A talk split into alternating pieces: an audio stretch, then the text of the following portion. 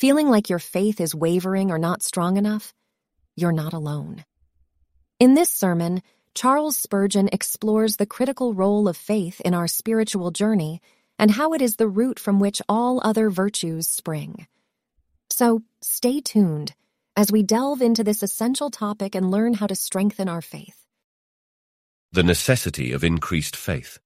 A sermon delivered on Sabbath morning, July 1st, 1855, by the Reverend C. H. Spurgeon at New Park Street Chapel, Southwark.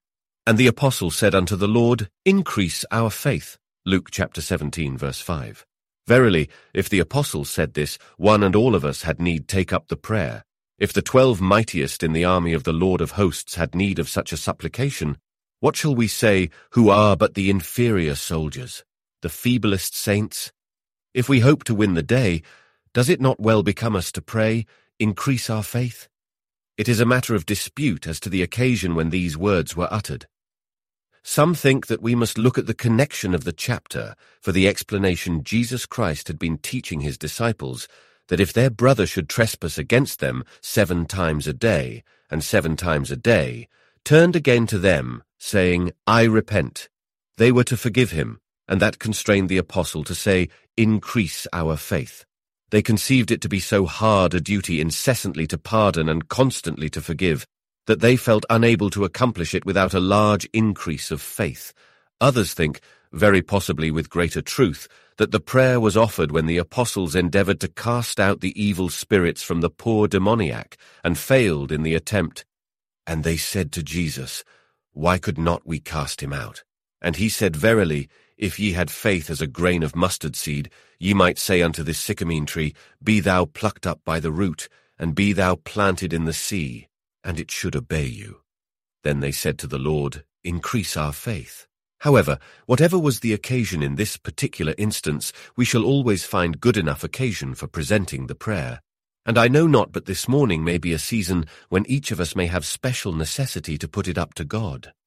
Increase our faith. Proceeding at once to the subject, the first thing we shall consider is the object of their solicitude. It was their faith. Secondly, the desire of their hearts, increase our faith. And then, thirdly, the person on whom they trusted to strengthen their faith, they said to the Lord, Increase our faith. First, then, the object of their solicitude was their faith. Faith is of the utmost importance to a Christian. There is nothing of which we should have a greater and a more earnest concern than our faith. I shall endeavour to show you this from seven or eight reasons, and may God press them to your hearts and send them so home that every one of us may become deeply anxious as to whether we have a real vital faith which unites us to the Lamb and brings salvation to our souls. We ought, my friends, to be extremely careful of our faith, both of its rightness and of its strength. First of all, when we consider the position which faith occupies in salvation. Faith is the salvation grace. We are not saved by love, but we are saved by grace, and we are saved by faith. We are not saved by courage, we are not saved by patience, but we are saved by faith. That is to say, God gives his salvation to faith and not to any other virtue. It is nowhere written, He that loves shall be saved. It is nowhere recorded that a patient sinner shall be saved. But it is said, He that believes and is baptized shall be saved. Faith is the vital part of salvation. If a man lacks faith, he lacks everything. Without faith, it is impossible to please God. If a man has true faith, however little he has of any other virtue, that man is secure. But supposing it possible for a man to possess every virtue in the world, let him be as much a Christian in his exterior as the Apostle Paul himself. Let him be as earnest as a seraph. Let him be as diligent in the service of his master as you could conceive even an angel on high to be still without faith. So God's word declares, it is impossible to please God. Faith is the saving grace. It is the connecting link between the soul and Christ. Take that away, and all is gone. Remove faith, you have sawn through the ship's keel, and she must sink. Take away faith, you have taken away my shield, and I must be slain. Remove faith, and Christian life becomes a nonentity. It is extinct at once, for the just shall live by faith. And without faith, how could they live at all? Consider then that since faith is so important in salvation, it becomes each of us more earnestly to inquire whether we have faith or not. Oh, my brethren, there are a thousand shams in the world, a thousand imitations of faith, but there is only one true vital saving faith.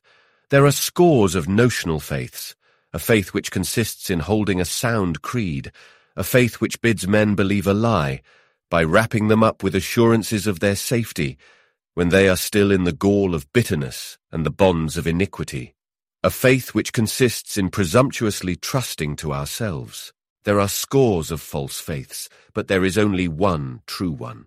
Oh, as you wish to be saved at last, as you would not be self-deceived and go marching to damnation with your eyes shut, take your faith in your hand this morning and see whether it is genuine sterling coin. We ought to be more careful of our faith than of anything else. True, we ought to examine our conduct. We ought to search our works. We ought to try our love, but above all, our faith. For if faith be wrong, all is wrong. If faith be right, we may take that as the touchstone of our sincerity. He that believes on the Son of God has eternal life abiding in him. Secondly, be anxious about your faith, for all your graces hang upon it. Faith is the root grace. All other virtues and graces spring from it. Tell me of love. How can I love him in whom I do not believe? If I do not believe that there is a God and that he is the rewarder of all them that diligently seek him, how can I possibly love him? Tell me of patience. How can I exercise patience unless I have faith? For faith looks to the recompense of the reward, she says, that all things are working together for our good. She believes that from our distresses the greater glory shall spring, and therefore she can endure. Tell me of courage. But who can have courage if he has not faith? Take what virtue you will, and you will see that it depends on faith. Faith is the silver thread upon which the pearls of the graces are to be strung. Break that, and you have broken the string. The pearls lie scattered on the ground, nor can you wear them for your own adornment. Faith is the mother of virtues. Faith is the fire which consumes the sacrifice. Faith is the water which nurtures the root. Faith is the sap which imparts vitality to all the branches. If you have not faith, all your graces must die. And in proportion as your faith increases, so will all your virtues, not all in the same proportion, but all in some degree. The man of little faith is the man of little love. The man of great faith is the man of great affection. He that has great faith in God could give himself to die for God. But he who has little faith in him would shrink at the stake because his love would be feeble. Have care of your faith for on that your virtue depends. And if you would cultivate things that are goodly, things that are lovely, things that are of good repute, things that are honorable to yourself and pleasing to God, guard well your faith, for on your faith all things must rest. Thirdly, take heed of your faith, because Christ thinks much of it. There are three things in the New Testament which are called precious.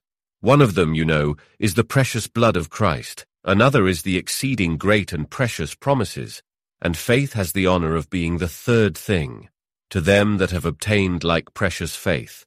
So that faith is one of God's three precious things. It is one of the things which he values above all others. I was astonished yesterday when I met with an idea in an old divine concerning the honor which God puts on faith. Says he, Christ takes the crown off his own head to put it on to faith's head. Mark you how often he says, Thy faith hath saved thee. Now it is not faith that saves, it is Christ that saves. Thy faith hath healed thee, says Christ.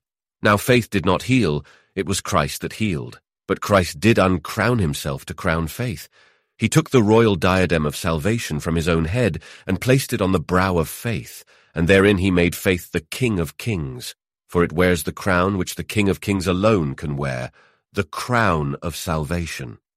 Do you not know that we read, We are justified by faith? Now, in one sense, this is not the fact, for the matter of justification is the imputed righteousness of Jesus Christ. We are justified by Christ, but Christ arrays faith in his own royal garments, and renders it truly illustrious.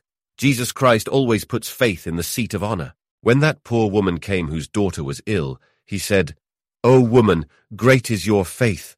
He might have said, Woman, great is your love for it was great love that made her force her way through the crowd and speak on her daughter's behalf, or, Great is your patience, for when he called her dog, she still stuck to him, and would not depart. Or he might have said, Great is your courage, for she said, Yet the dogs eat of the crumbs. Or he might have said, Great is your wisdom, For she was a wise woman to extract sweets out of the bitters, and to say, Truth, Lord, but the dogs eat of the crumbs. But he overlooks all that, and says, Great is your faith.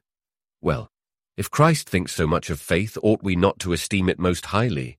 Is it possible to think too highly of that jewel which Christ reckons to be the most valuable? If he sets faith in the forefront of the forehead of virtue, and if he regards it as the choicest gem in the crown of the Christian, oh, will it not awaken us to see whether we have it or not? For if we have it, we are rich, rich in faith and promises, but if we possess it not, whatever we have, we are poor, poor in this world, and poor in the next. Next, Christian, take good care of your faith, for recollect faith is the only way whereby you can obtain blessings. If we want blessings from God, nothing can fetch them down except faith. Prayer cannot draw down answers from God's throne, except it is the earnest prayer of the man who believes faith is the ladder on which my soul must walk to ascend to heaven. If I break that ladder, how can I ever approach my God? Faith is the angelic messenger between the soul and heaven. Let that angel be withdrawn. I can neither send prayer up nor receive the answers down. Faith is the telegraphic wire which links earth and heaven, on which God's blessings move so fast that before we call he answers, and while we are yet speaking hears us. But if that telegraphic wire of faith be snapped, how can we receive the promise? Am I in trouble? I can obtain help for trouble by faith. Am I beaten about by the enemy? My soul on that dear refuge leans by faith, but take faith away. In vain I call to God. There is no road between my soul and heaven. In the deepest winter time, faith is a road on which the horses of prayer may travel. Yes, and all the better for the biting frost. But blockade the road, and how can we communicate with our great King? Faith links me with divinity. Faith clothes me with the robes of deity. Faith engages on my side the omnipotence of Jehovah. Faith gives me the might of God, for it ensures that power on my behalf. It gives me to defy the hosts of hell. It makes me march triumphant over the necks of my enemies. But without faith, how can I receive anything of the Lord? Let not him that wavers, who is like a wave of the sea, expect that he will receive anything of God. O then, Christian, watch well your faith, for with it you can win all things, however poor you are, but without it you can obtain nothing. It is said of Midas that he had the power to turn everything into gold by the touch of his hand. And it is true of faith. It can turn everything into gold, but destroy faith. We have lost our all. We are miserably poor, because we can hold no fellowship with the Father and with his Son, Jesus Christ. Next, my friends, take care of your faith perpetually, because of your enemies. For if you do not want faith when you are with friends, you will require it when you have to deal with your foes. That good old warrior Paul once led the Ephesians into the armory, and after he had shown them the shoes they were to wear, the girdle, the breastplate, the helmet, and the sword, he solemnly said, Above all take the shield of faith. Even if you forget the helmet, be quite sure of the shield, for if your helmet should be off, you may ward off a blow with the shield and save it from your head. You had better put on the shoes of peace and the breastplate of righteousness. But if you omit one of them, take care that you have the shield of faith, wherewith you shall be able to quench all the fiery darts of the wicked one.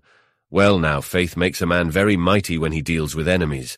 If a man believes he is right, only taking it in a natural point of view, bring that man before princes and kings for the sake of truth. How lion-like will he be? He will say, I cannot yield, I must not, for I have the truth on my side. Ah, though others may style it dogged obstinacy, it is a true nobility of soul which bids a man declare, I will not yield. Much more strong is true spiritual faith. It has taken the martyr to the stake, and enabled him to sing when the flames have girdled him. It has led another to the sea, and like her of whom we read in the old martyrologies, it has helped even the aged matron to cry, Christ is all yet. Faith has quenched the violence of the flames, shut the mouth of lions, and out of weakness it has made us strong. It has overcome more enemies than the whole host of conquerors. Tell me not of the victories of Wellington. Mention not the battles of Napoleon. Tell me of what faith has done. Oh, if we should erect a monument to the honor of faith, what various names should we carve upon the mighty pedestal? We should inscribe here the lion's den, there the battle of the leopards, or here we should have recorded how faith divided the Red Sea, and there how faith smote the Midianites, and there how Jael slew Sisera by faith. What conflicts of faith should we have to engrave? O faith, your banner high shall wave. Your escutcheon is most glorious. Great are you and full of victories. With you, O faith, I cast the gauntlet to the world, secure of victory. Give me a child to fight with, and without faith, like poor Peter before the little maid, I should tremble and deny my master. But that same Peter, with faith, fears not to stand before a frowning Sanhedrin, to speak of his master amid the scoffings of the high priests. Mary, Queen of Scots, said she was more afraid of John Knox's prayers and faith than she was of an army of ten thousand men, and a sensible enemy may well tremble when such invincibles are at war with him. I should not like to have a man of faith opposing me. Tell me the world hates me, and I will rejoice at it, but tell me that a man of faith has determined to crush me, and I have need to tremble then, for there is a potency in that man's arm. His blows strike hard, and when he does smite, he smites home as with a rod of iron. Tremble, you foes of God, for faith must overcome. And O you servants of the living God, guard well your faith, for by this shall you be victorious, and shall stand like rocks, unmoved amid the storms, unshaken by the tempests of persecution. And now for a sixth reason. Take care of your faith, because otherwise you cannot well perform your duty. Faith is the foot of the soul by which it can march along the road of the commandments. Love can make the feet move more swiftly, but faith is the foot which carries the soul. Faith is the oil enabling the wheels of holy devotion and of earnest piety to move well. But without faith the wheels are taken from the chariot, and we drag along heavily. With faith I can do all things. Without faith I shall neither have the inclination nor the power to do anything in the service of God.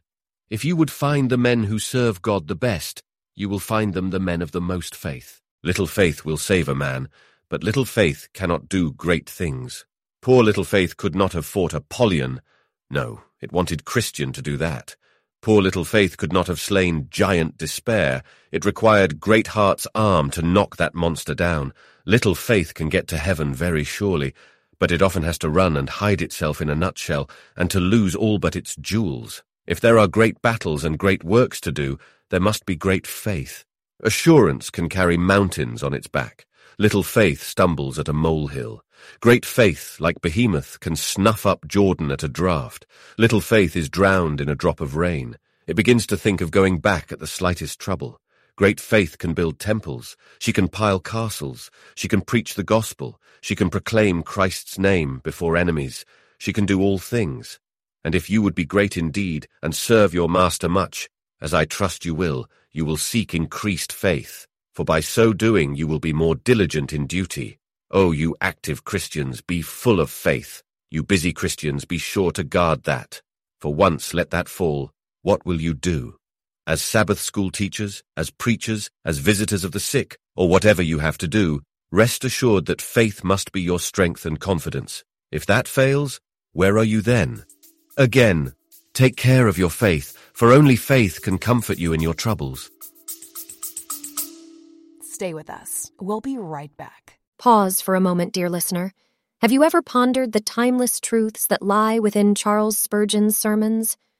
Charles Spurgeon, the Prince of Preachers, delivered over 3,000 sermons in his lifetime. Each one is a treasure trove of wisdom, holding messages that have the power to transform lives even today. Imagine a world where every single one of these sermons is brought to life, accessible to anyone, anywhere, at any time. A world where future generations can be enriched and inspired by Spurgeon's profound teachings.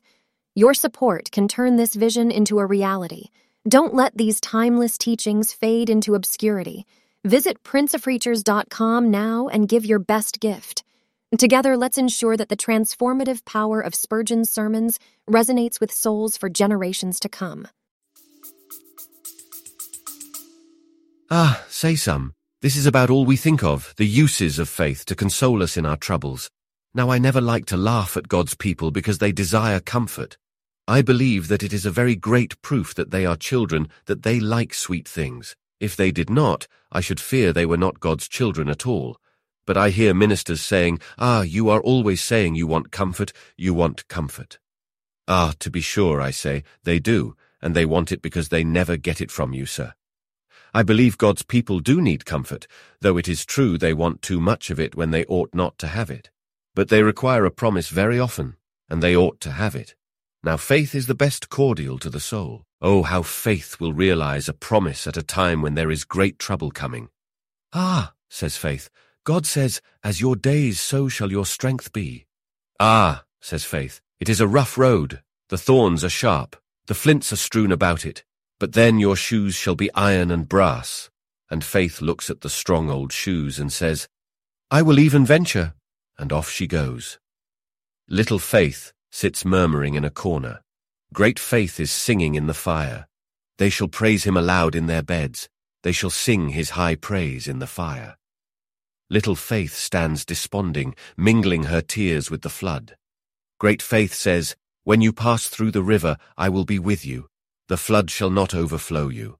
When you pass through the fire, you shall not be burned, neither shall the flames kindle upon you. Would you be comfortable and happy? Would you enjoy religion? Would you have the religion of cheerfulness and not that of gloom? Then seek more faith. You will be saved with ever so little faith. But you will not be saved happily.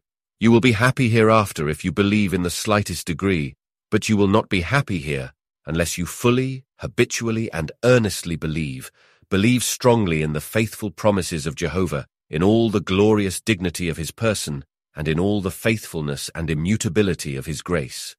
If you would be Christian larks and not Christian owls, seek to have more faith. If you love darkness and would fly about in it in gloom and misery, then be content with little faith. But if you would mount in sunshine and carol like the bird of day, then seek strong confidence. One more reason. Take care of your faith, my friends, for it is very often so weak that it demands all your attention. I do not know whether any of you feel that your faith is too strong, but I never feel mine strong enough. It seems to be exactly strong enough to bear the day's troubles, but it would not stand cutting in the least degree with the plane. I could not afford to take the least atom off. It is just enough, and no more. As for some of us, our faith is so weak that the least trouble threatens to devour it. The goat passes and nips its tender shoot. The winter chills and freezes it. It is almost ready to die and my faith very often hangs upon the feeblest thread. It appears ready to expire. Take care of your faith. Christian, take care of your faith. Whatever you leave out of doors of a night, do not leave that little child of faith. Whatsoever plant is exposed to the frost, be sure to put faith within. Take care of faith, for it is so weak generally, it needs well to have a good preservation. Thus have I tried, as well as I can this morning, to set forth the great necessity of looking to our faith, and our prayer must be, as it was that of the apostles, increase our faith. This brings us, secondly, to consider the heart's desire of the apostles. Increase our faith. They did not say, Lord, keep our faith alive. Lord, sustain it as it is at present, but increase our faith. For they knew very well that it is only by increase that the Christian keeps alive at all. Napoleon once said, I must fight battles, and I must win them, Conquest has made me what I am, and conquest must maintain me. And it is so with the Christian. It is not yesterday's battle that will save me today. I must be going onwards. A wheel will remain erect as long as it moves, but when it begins to stand still, it falls. Christian men are saved by progress. Constantly going onwards keeps the Christian alive. If it were possible for me to stop, I know not where my life would be.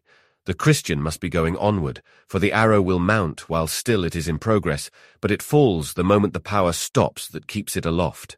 So the apostle said unto the Lord, Increase our faith. First, increase our faith, in its extent the extent of what it will receive. Usually, when we commence the Christian life, faith does not grasp much. It only believes a few elementary doctrines, I find that many young converts have not gone much farther than believing that Jesus Christ died for sinners. By and by they get a little advanced and believe election, but there is something a little beyond that they do not receive. And it is not until after years that they believe the entire gospel. Some of you, my hearers, and a great many that are not my hearers, are miserable little cramped souls. You have learned a cast iron creed, and you will never move out of it. A certain somebody drew up five or six doctrines and said, there are the doctrines of the Bible, and you believe these. But you want to have your faith increased, for you do not believe a great deal more that is in the Bible. I do not think I differ from any of my hyper-Calvinistic brethren in what I do believe, but I differ from them in what they do not believe. I do not believe any less than they do, but I believe a little more, and think, as we grow, we shall have our belief increased.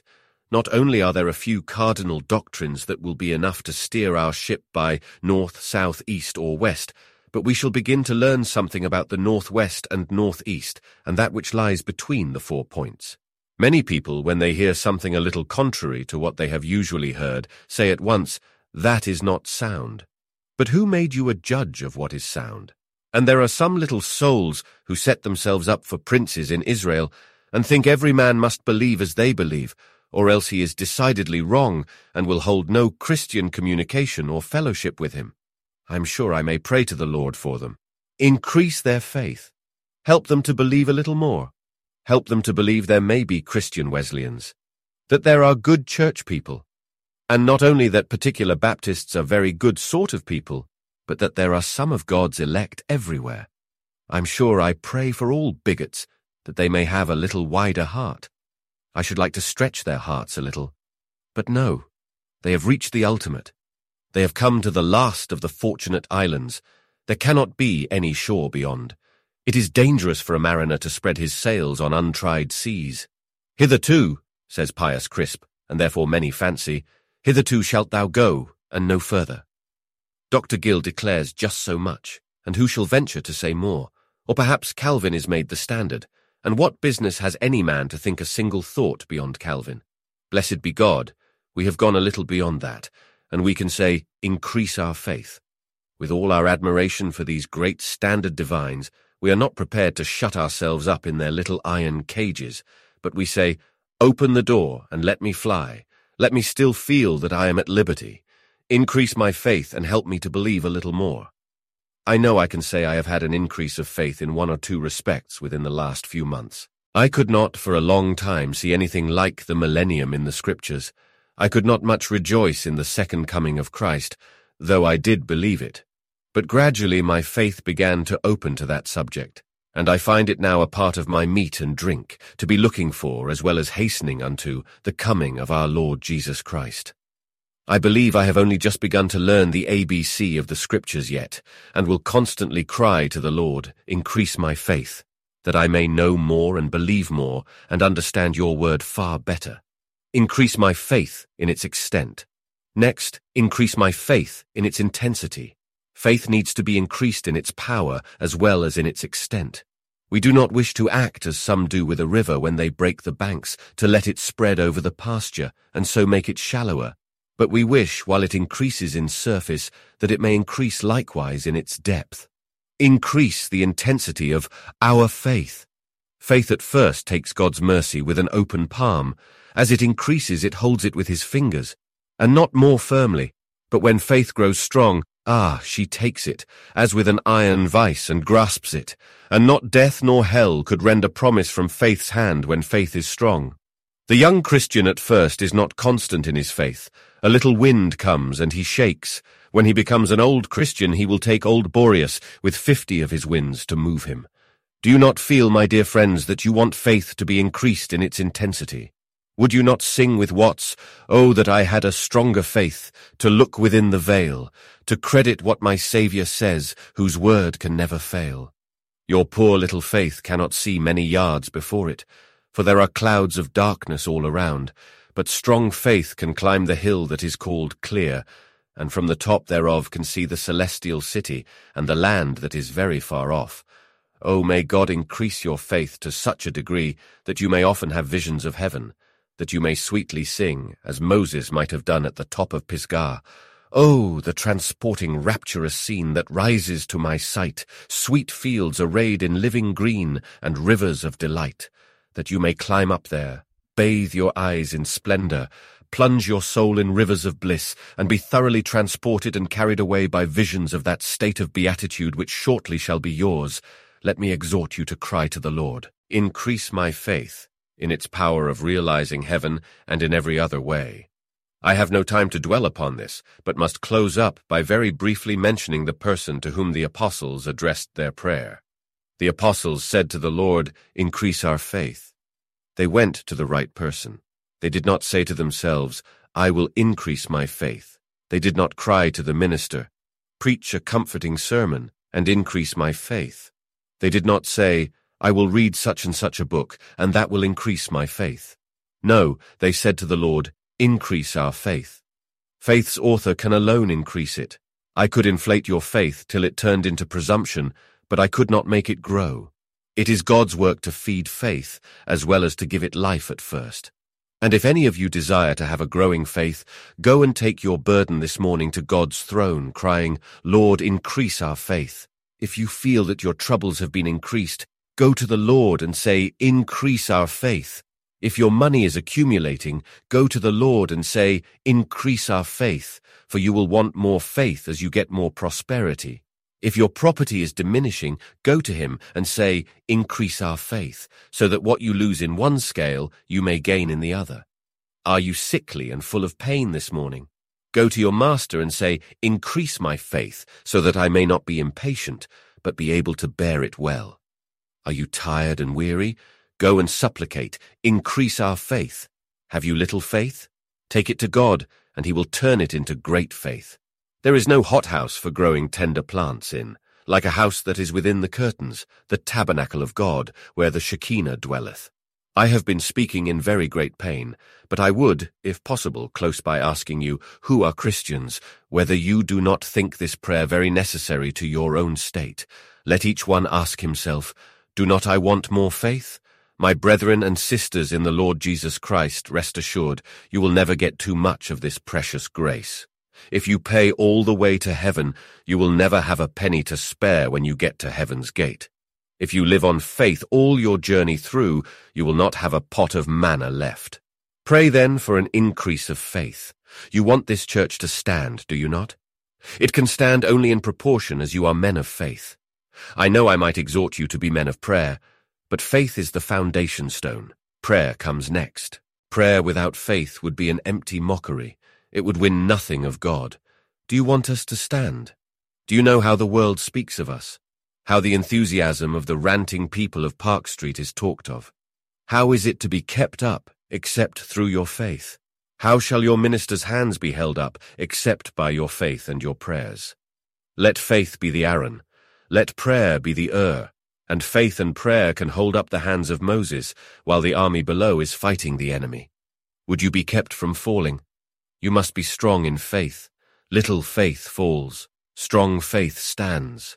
Would you win the day and reign in heaven with a starry crown more brilliant than you might otherwise expect? Then be you increased in faith. And would you honor God much and enter heaven after having fought a good fight and won a crown? Then I will offer the supplication, increase the faith of my people, and put up the prayer, increase my faith. But there are some of you, dear friends, who could not use this petition and dare not. What would it avail you if you did so? Seeing you have no faith, how could that be increased which has no existence? Rather, your first need is the possession of the simple germs of faith. O oh, my hearers, I marvel what some of you do without the comforts which faith can alone afford. Some of you are very poor people. How do you manage to endure your toils and troubles without faith? Where is your comfort? I do not wonder at your going to get drunk or rioting in the alehouse if you have no other comfort in this world. When I have penetrated some of our back streets and seen the poverty of the people, I have thought, if these people have no religion, what have they to comfort them? They are not like the rich man who can indulge himself in every way. What have they got in this world worth living for? I suppose they have some kind of happiness.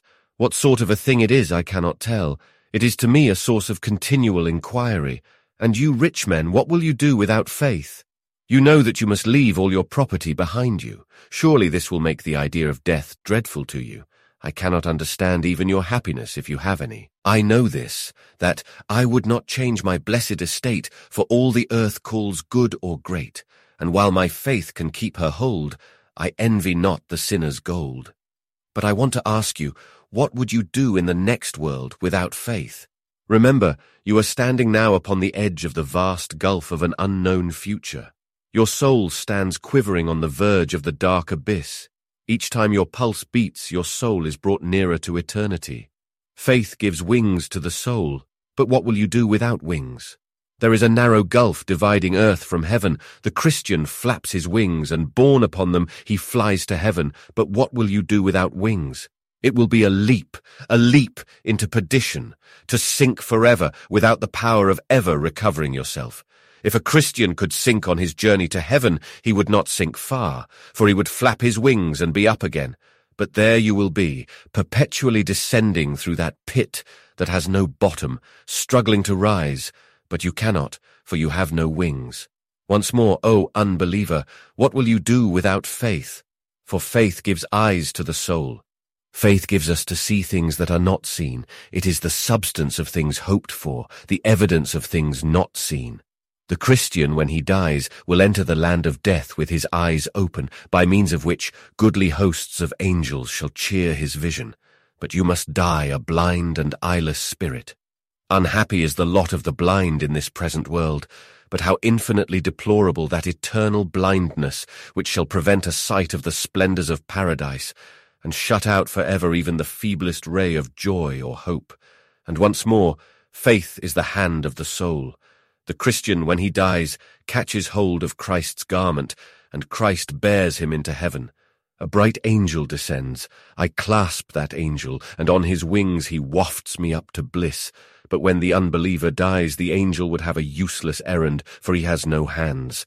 Suppose, O sinner, Christ is there, but you cannot even touch his garments, for you have no hands to do it with. What will you do in the next world without hands? Do you think God will suffer such deformed souls in heaven, without hands and without eyes? No, not at all. But how could you get in without hands? You could not open the gates of heaven. What would you do? You would call on God for mercy, and if the mercy were held out to you, you have not hands with which to lay hold upon it. I do not understand how some of you are happy without religion. I do not know what you mean to do if you die without faith. Go home and think of what you will do if you die without religion, whether you intend to brazen it out before the face of the eternal, or tamely to submit. Sinner! You cannot enter into heaven without faith. But what have you made up your mind to do? Do you intend to rend down the gates of heaven? Do you think you have omnipotence enough to force your way through squadrons of cherubim and legions of angels, and so to enter by main force? Or what do you design to do?